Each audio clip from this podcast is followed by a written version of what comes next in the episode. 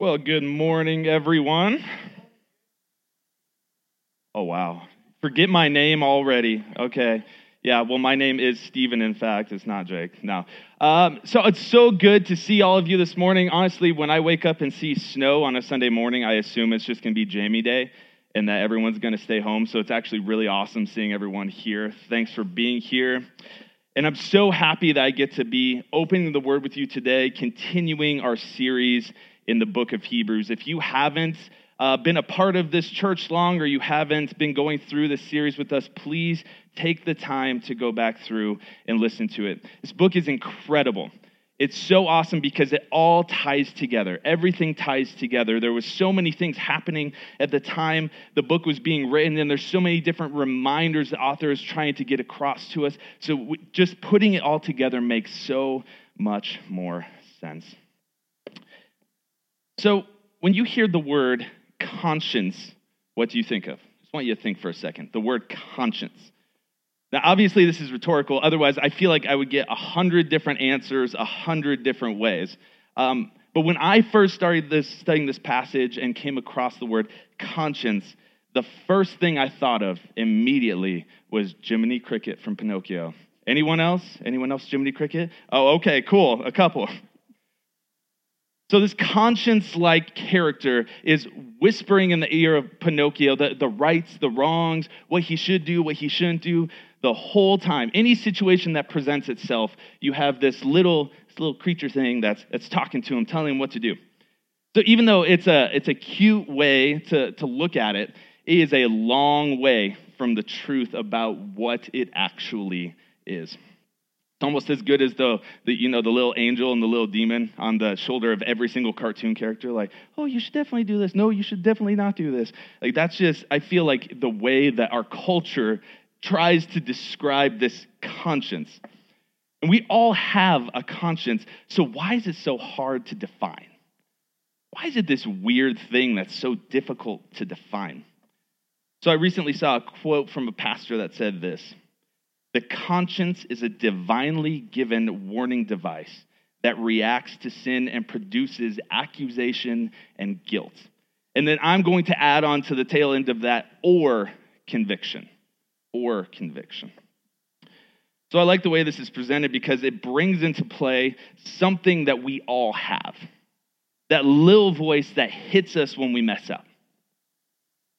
So, my question for you this morning is how do you deal with this conscience? Is it a burial or a burning? As we go through this, I want you to remember those two words. Is it a burial or is it a burning? So, this morning we're going, going to be uh, deep diving into some eh, really, honestly, some deep cultural and historical information that's regarding the tabernacle. You just saw, um, you just heard the passage we're going to be going through. It's a lot of history. There were so many different elements to the Levitical system, and the author of Hebrews is really trying to break it down here. The interesting thing, though, about this particular passage is that even though it's really interesting, even though there's a lot of cool historical, cultural stuff we're going to be talking about, it's not the point. It's not the point the author's trying to get across. It's all about the burial and the burning. So easily in stuff like this, we can get into the weeds so easily we can go off course and off track because we found something interesting. We found something cool. Oh, look, look how this connects to this. Look how this connects to this. And we miss the point. So this morning, remember as we go through this the burial and the burning. Let's pray. God, you are so good.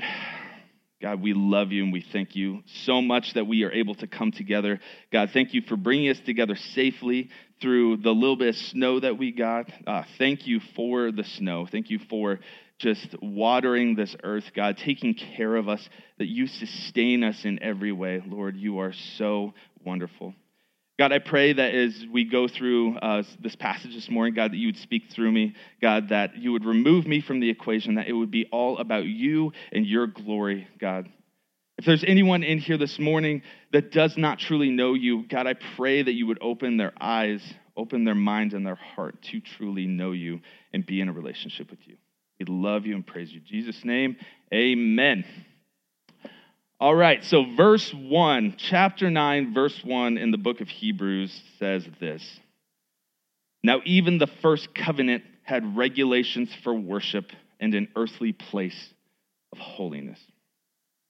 So, this first verse that we're about to discuss, it comes directly off of the heels of the passage that Dan went through last week.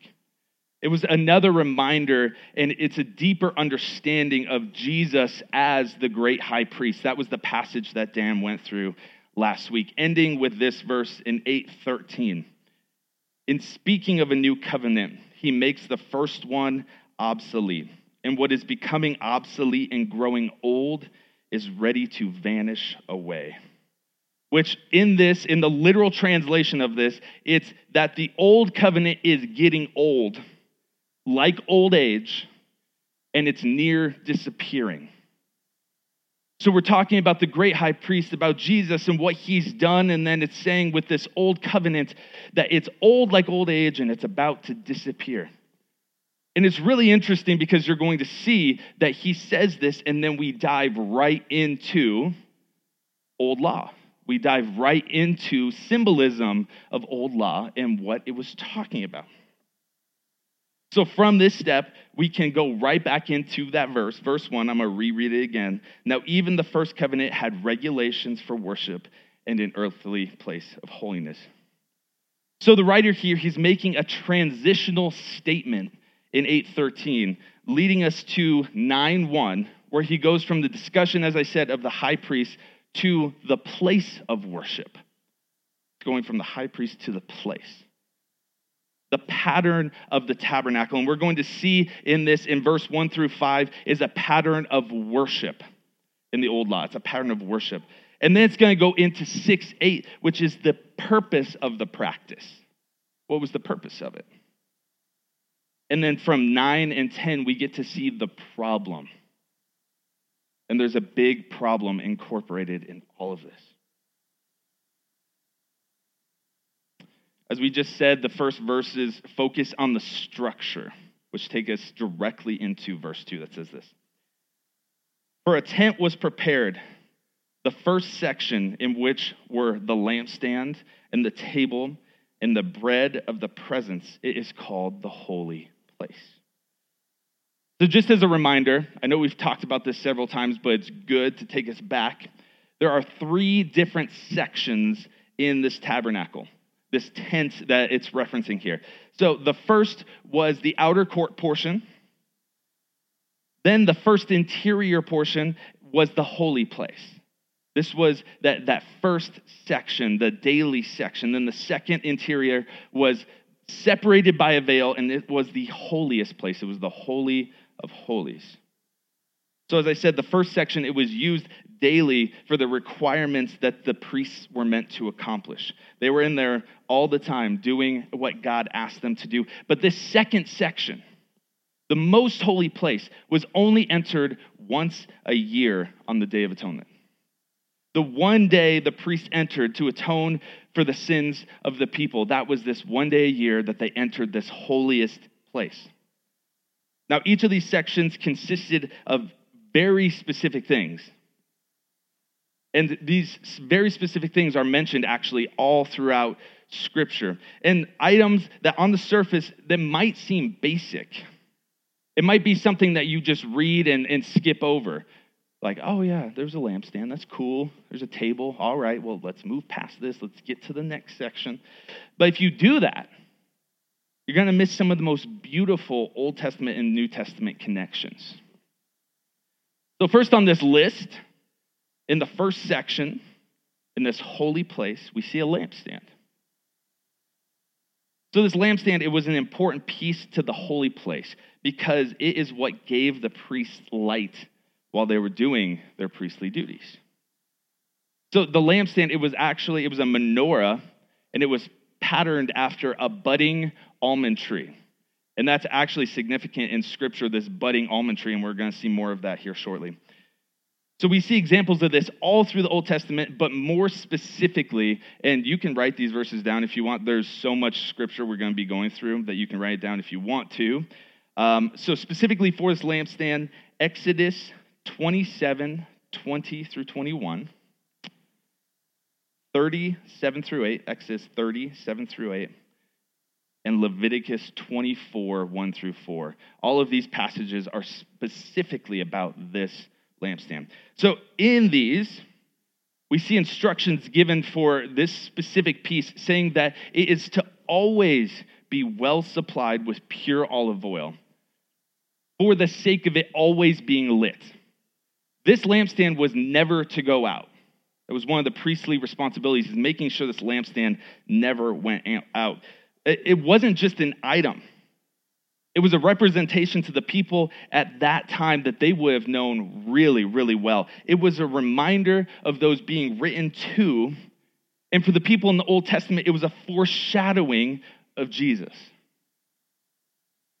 So throughout Scripture, it says that Jesus is the true light of the world that would never be extinguished. In John 8 12, it says this Again, Jesus spoke to them, saying, I am the light of the world. Whoever follows me will not walk in darkness, but will have the light of life. Man, every time I go through this book, anytime I get to deep dive into passages like this, it gets me really excited. Because even from one simple little lampstand, we see this in depth connection that God was making from the beginning forward. His goodness is seen in all of Scripture, and even in a lampstand. We get to see that it's not just one piece of meaning, but there's actually more to it. Everything ties together in different ways. So, next on this list is the table and the bread of presence. In Leviticus 24, 5 through 9, again, that's one you can write down if you want to, not going to go through it. But it talks about that as with all of the items that are being discussed, the table was overlaid with gold that was set in place facing the lampstand and had 12 loaves of bread on it. So these loaves of bread were consistently replenished once a week. And not only were they replenished, but they were actually eaten by the priests that were on duty during Sabbath. So, in other religions at this time, when food was set out for the God that was being worshiped, it was for that God to eat. Which is not in this case whatsoever. It's actually the complete opposite in this specific case because the 12 loaves were representation of the 12 tribes of Israel. In this, it's a reminder of God sustaining his people, not us trying to sustain God. And not only that, but this table was faced towards the light that never went out. So, this bread the facing of this light, this was also a foreshadowing of Jesus being the bread of life. John 6 32 through 35 says this Jesus then said to them, Truly, truly, I say to you, it was not Moses who gave you the bread from heaven, but my Father gives you the true bread from heaven.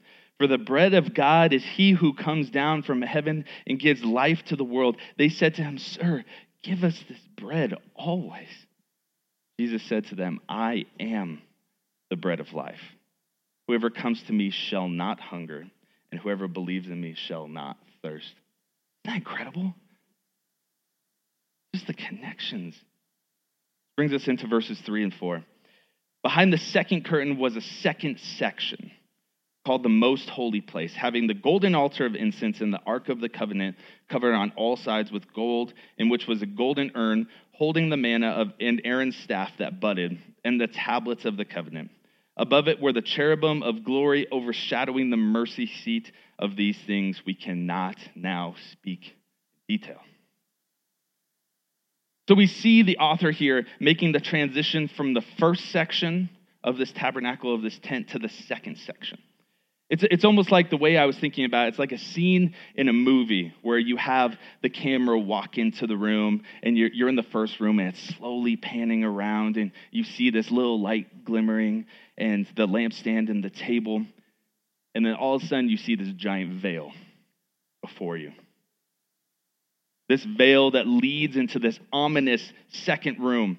This is the second room of God's presence. This is the second room of atonement. The second room that no one but the high priest can go into, or they would die. This is the room that we're about to enter. So, the first item mentioned on the list in this room is the golden altar of incense.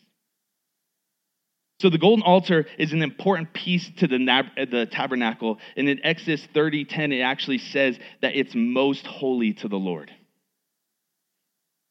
So, this was where the high priest was told to burn incense every morning and every twilight.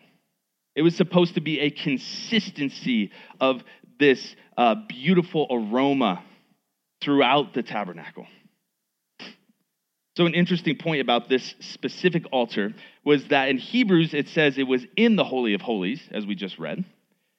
However, from Exodus and Leviticus, we can see it was in fact the separation point between the holiest place and the holy place. Exodus 36, and you shall put it in front of the veil that is above the ark of the testimony, in front of the mercy seat that is above the testimony where I will meet you. So the author in Hebrews, right here, he's actually referencing that on the Day of Atonement, incense from the altar was brought through the veil into the Holy of Holies.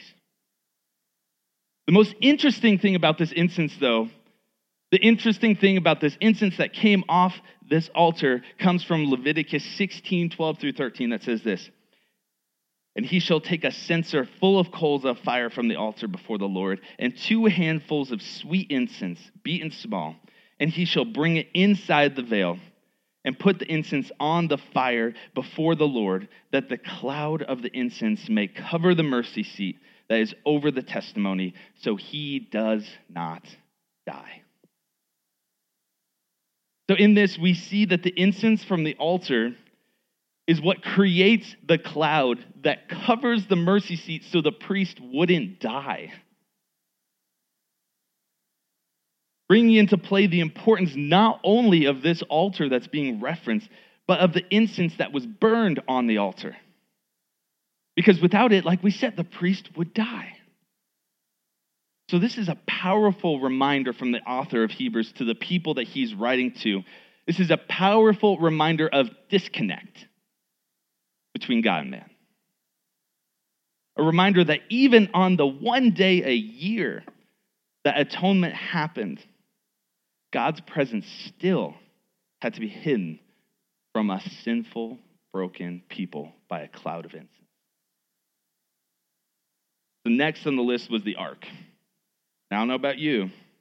Every time I think of the ark, I'm taken back to my childhood, taken back to a specific movie and a specific ride at Disneyland. Every single time I hear the word, thanks, son, Indiana Jones, you are correct. Yeah. Indiana Jones, right? Anytime I hear the word Ark of the Covenant, because you have this, it's this daring tale of a history professor who somehow is also an archaeologist, who somehow is the most daring of all the explorers, He's always getting shot at, but never getting shot. It's great. So you take this explorer, this archaeologist, with an obsession to find lost things, and what do you pair him up with? Obviously, the Ark of the Covenant. So, in all the thrill and the excitement, there's so much wrong with the betrayal of this ark. And from this lack of understanding in our culture, it creates a lack of care for the truth behind this mask of Hollywood that has been created. So, to understand the deep connections made between the Old Testament and the New Testament, we don't have to look much further than this ark that's in the Holy of Holies. So, first things first, the tabernacle is also known as the tent of testimony, which makes sense when we're talking about this ark because it's not just the ark of the covenant, it's also called the ark of the testimony. The reason that the ark is called this is because of the covenants that it contains. The first thing that has in it is the Ten Commandments. So, these Ten Commandments, it would be a reminder to the people of the covenants made with Moses on Mount Sinai the law of the covenant being supplied in its earliest form in these tablets, and not just these tablets, but they were actually written by God Himself. So the next item in the ark was the golden pot of manna. So, manna, meaning what is it, was the bread that God sent from heaven for the Israelite people in the desert. So, and this was to feed them when they were in need of food. And this was placed in the ark as a reminder of God's goodness and his provision for his people. Exodus 16:32 says this. Moses said, "This is what the Lord has commanded: let an omer of it be kept throughout your generations so that they may see the bread with which I fed you in the wilderness when I brought you out of the land of Egypt." It's a reminder. Moving on, says the next item was Aaron's rod. Not just Aaron's rod, Aaron's budding rod. Number 17, 2 through 10. On the next day, Moses went into the tent of testimony, and behold, the staff of Aaron for the house of Levi had sprouted and put forth buds and produced blossoms, and it bore ripe almonds. Then Moses brought out all the staffs from before the Lord to all the people of Israel, and they looked, and each man took his staff. And the Lord said to Moses, Put back the staff of Aaron before the testimony to be kept as a sign for the rebels, that you may make an end of their grumbling against me, lest they die.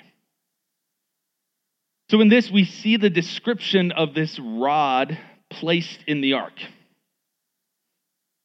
God had said, The man's staff that buds will be chosen as the high priest. That was what that, that account was referencing, if you didn't catch on to that.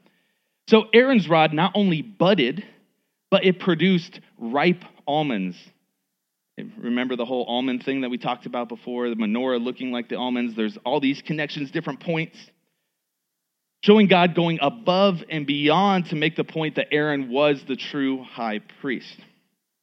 And God said this was to be kept as a reminder that even in the midst of the Israelites murmuring about who the true high priest was, that God came through and pointed to who it should be.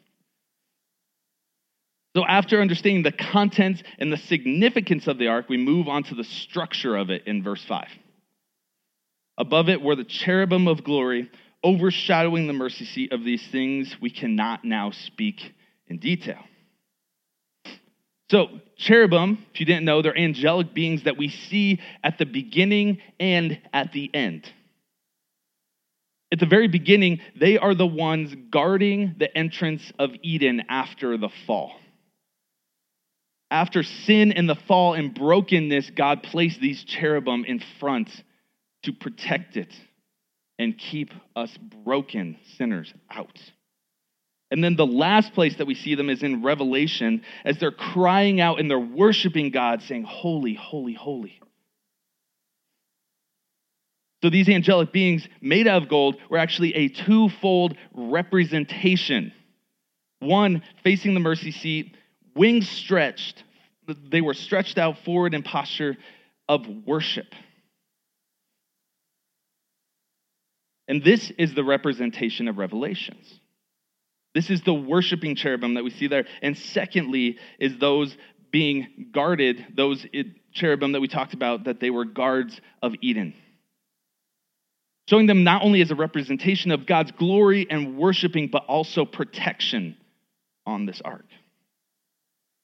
So these cherubim were placed very specifically on either side of the ark, pointing towards the mercy seat. Now, this was really important. This was the place where atonement happened. In the Holy of Holies, you had the Shekinah glory of God above the mercy seat the mercy seat sprinkled with blood from the sacrifices, and in the ark, the law that cannot save. So, this is an intense picture laid out for us of the old law being sprinkled with blood that cannot save. And a reminder of the disconnect from God and man because of it. The, the people need something else. We need something else.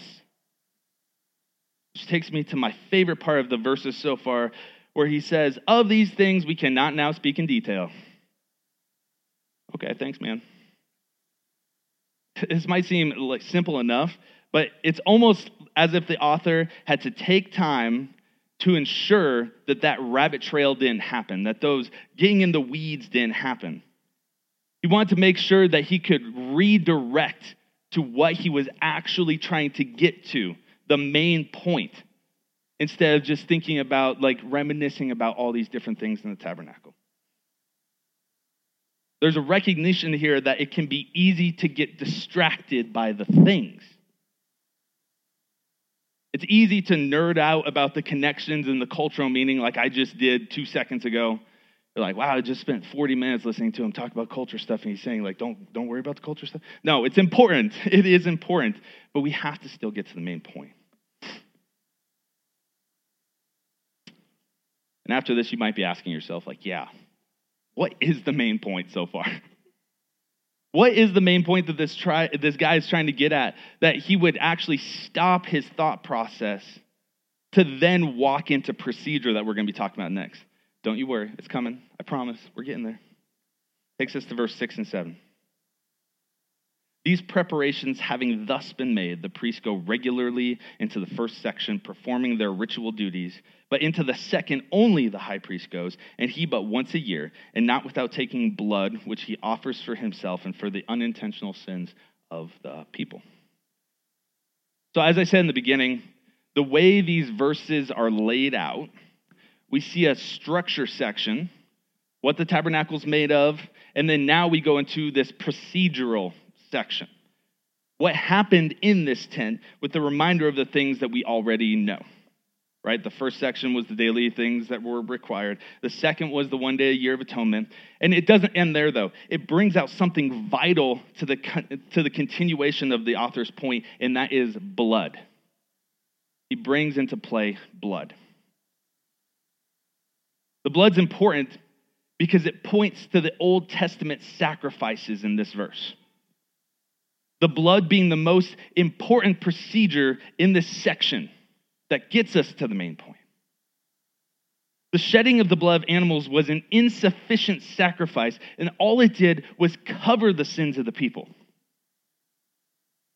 And the author is making sure that this aspect of the tabernacle is recognized prior to the final verses in this section.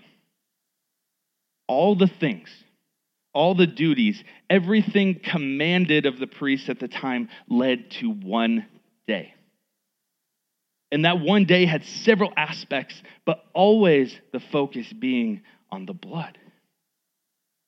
This blood that was shed to just cover the sins of the people. Taking us to verse 8.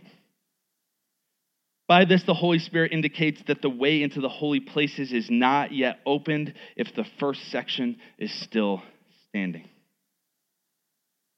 So, by this, by the procedures and the protocols laid out before us, by these things, the Holy Spirit reminds everyone that while the first section stands, people do not have access to God.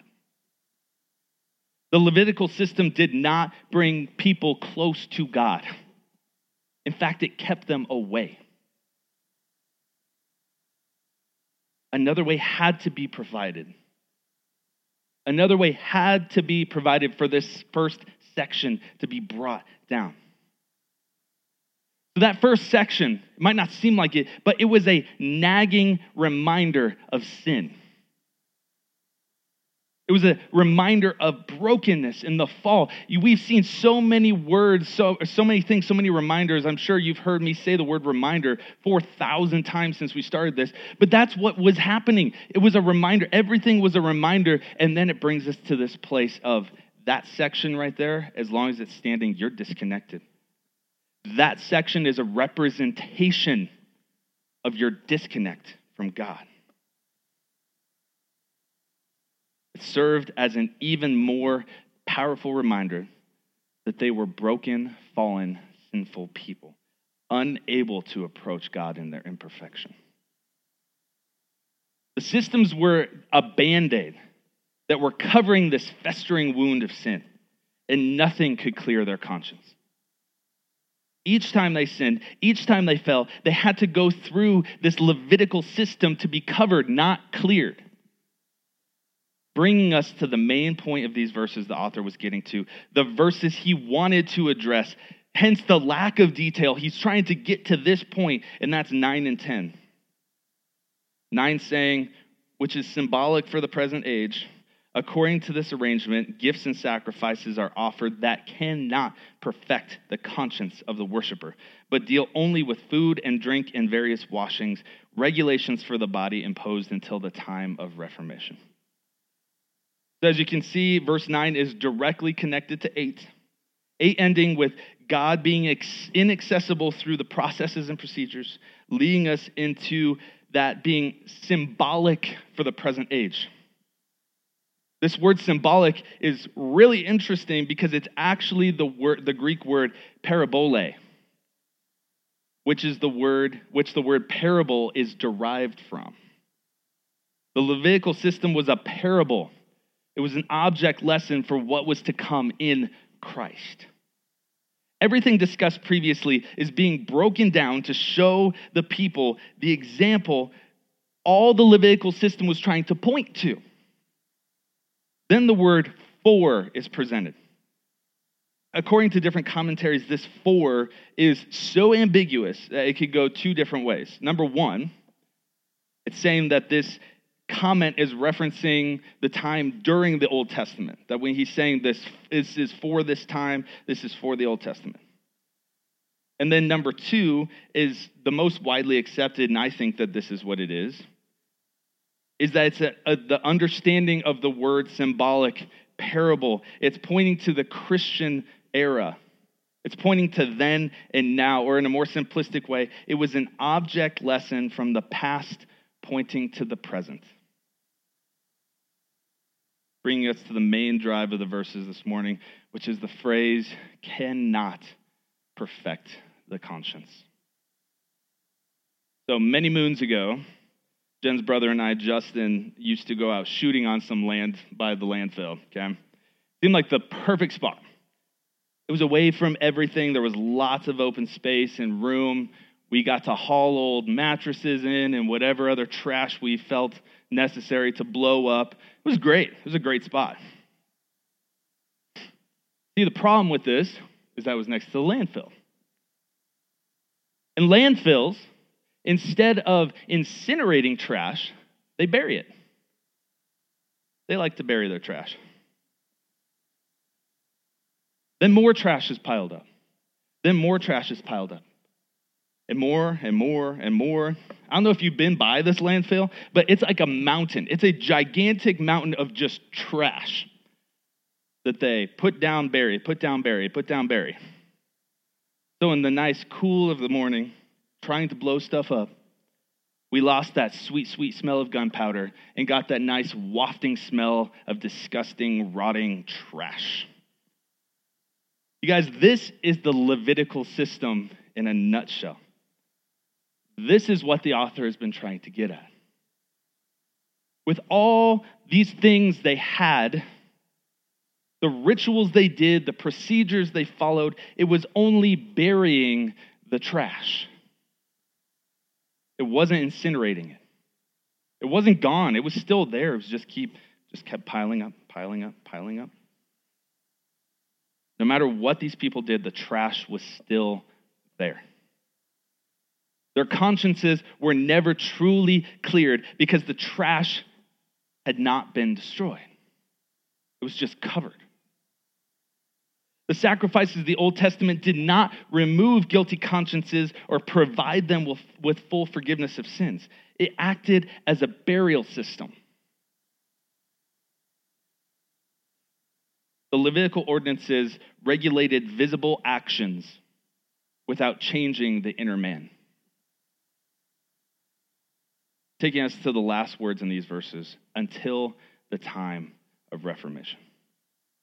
So if you look at the word reformations, it re- means restoring what is out of line. The author concludes this section by saying the trash will keep getting buried.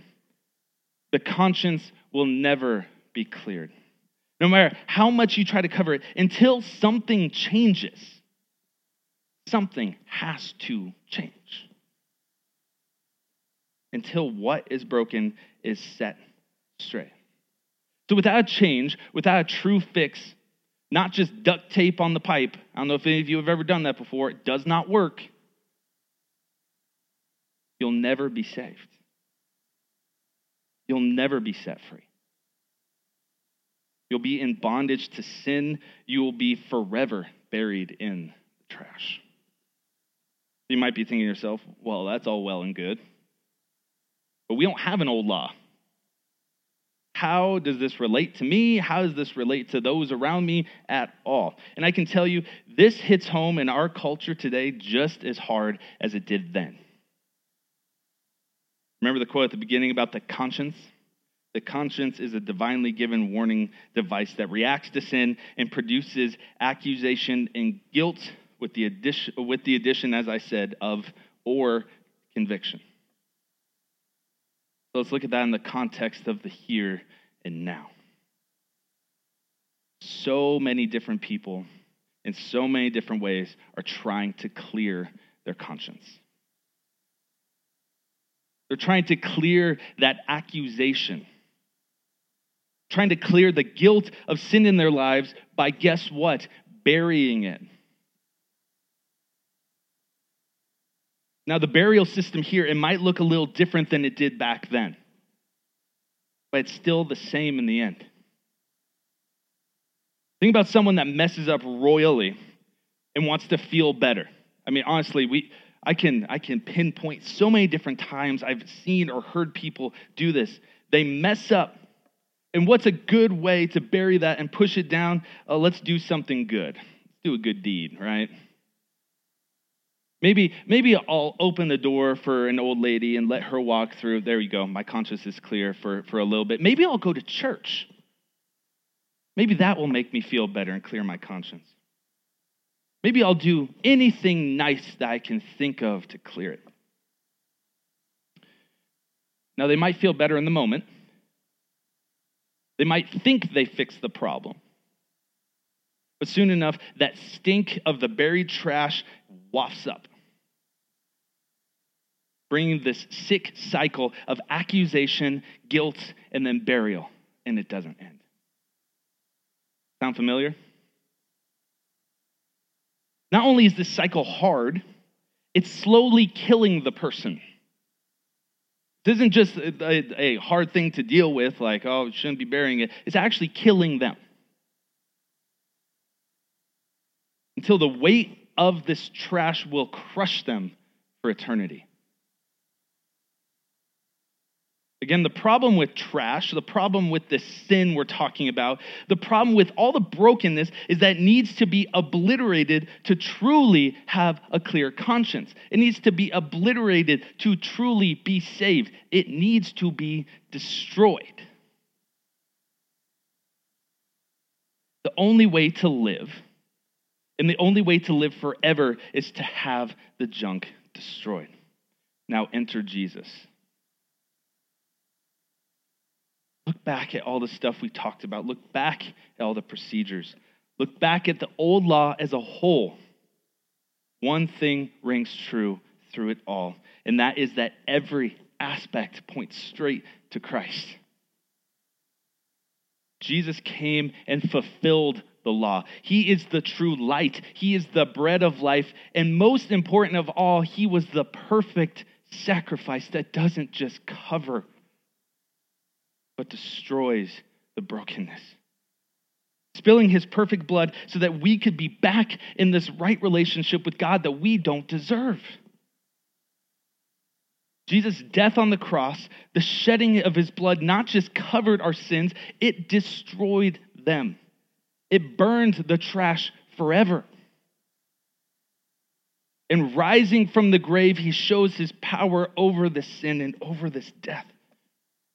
Jesus is the only way to truly clear a conscience because in him, all the sin, all the brokenness is gone. Our sin is as far as the east is from the west. Psalm 103, 11 through 12. For as high as the heavens are above the earth, so great is his steadfast love towards those who fear him. As far as the east is from the west, so far does he remove our transgressions from us says there's no condemnation in Christ in Romans 8 1. There is therefore now no condemnation for those who are in Christ Jesus. With a consistent reminder throughout Scripture that He is the way, the truth, and the life. No one goes to the Father except through Him.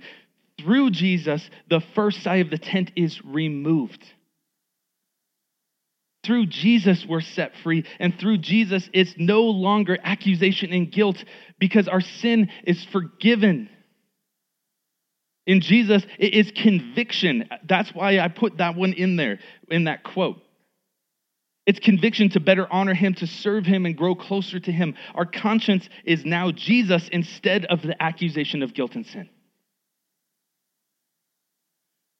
Today, if you're sitting here with a guilty, accusing conscience, trying to bury it all, trying to do it on your own, don't. Give it to Jesus. Put your faith and trust in the only one that destroys the trash. And it's not a ritual to do this. It's not Levitical law. It's not some chant you have to do. Romans 10 9, because if you confess with your mouth Jesus is Lord and believe in your heart God raised him from the dead, you will be saved. Jesus is the only way to have a true, clear conscience. If you're sitting here today, having put your faith and trust in Jesus, knowing He is the one who took your sin away, I pray this is a reminder to you of how much better Jesus is than anything else, that He did what He did for you. I pray that living in this broken, sinful world still, you're reminded of His mercy his grace, his kindness towards you. He took it all so you could be clear. When you go home today, I want you to write down these verses we talked about.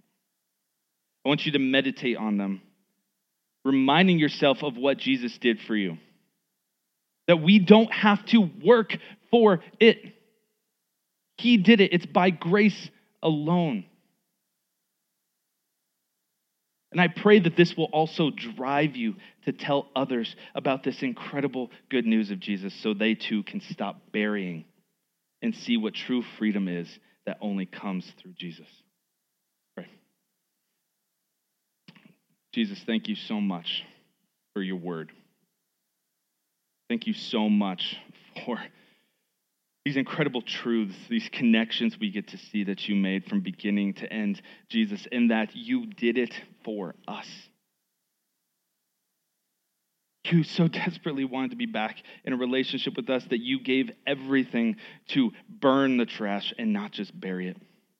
God, I pray you would remind us of this every day. You and praise you. In Jesus' name, amen.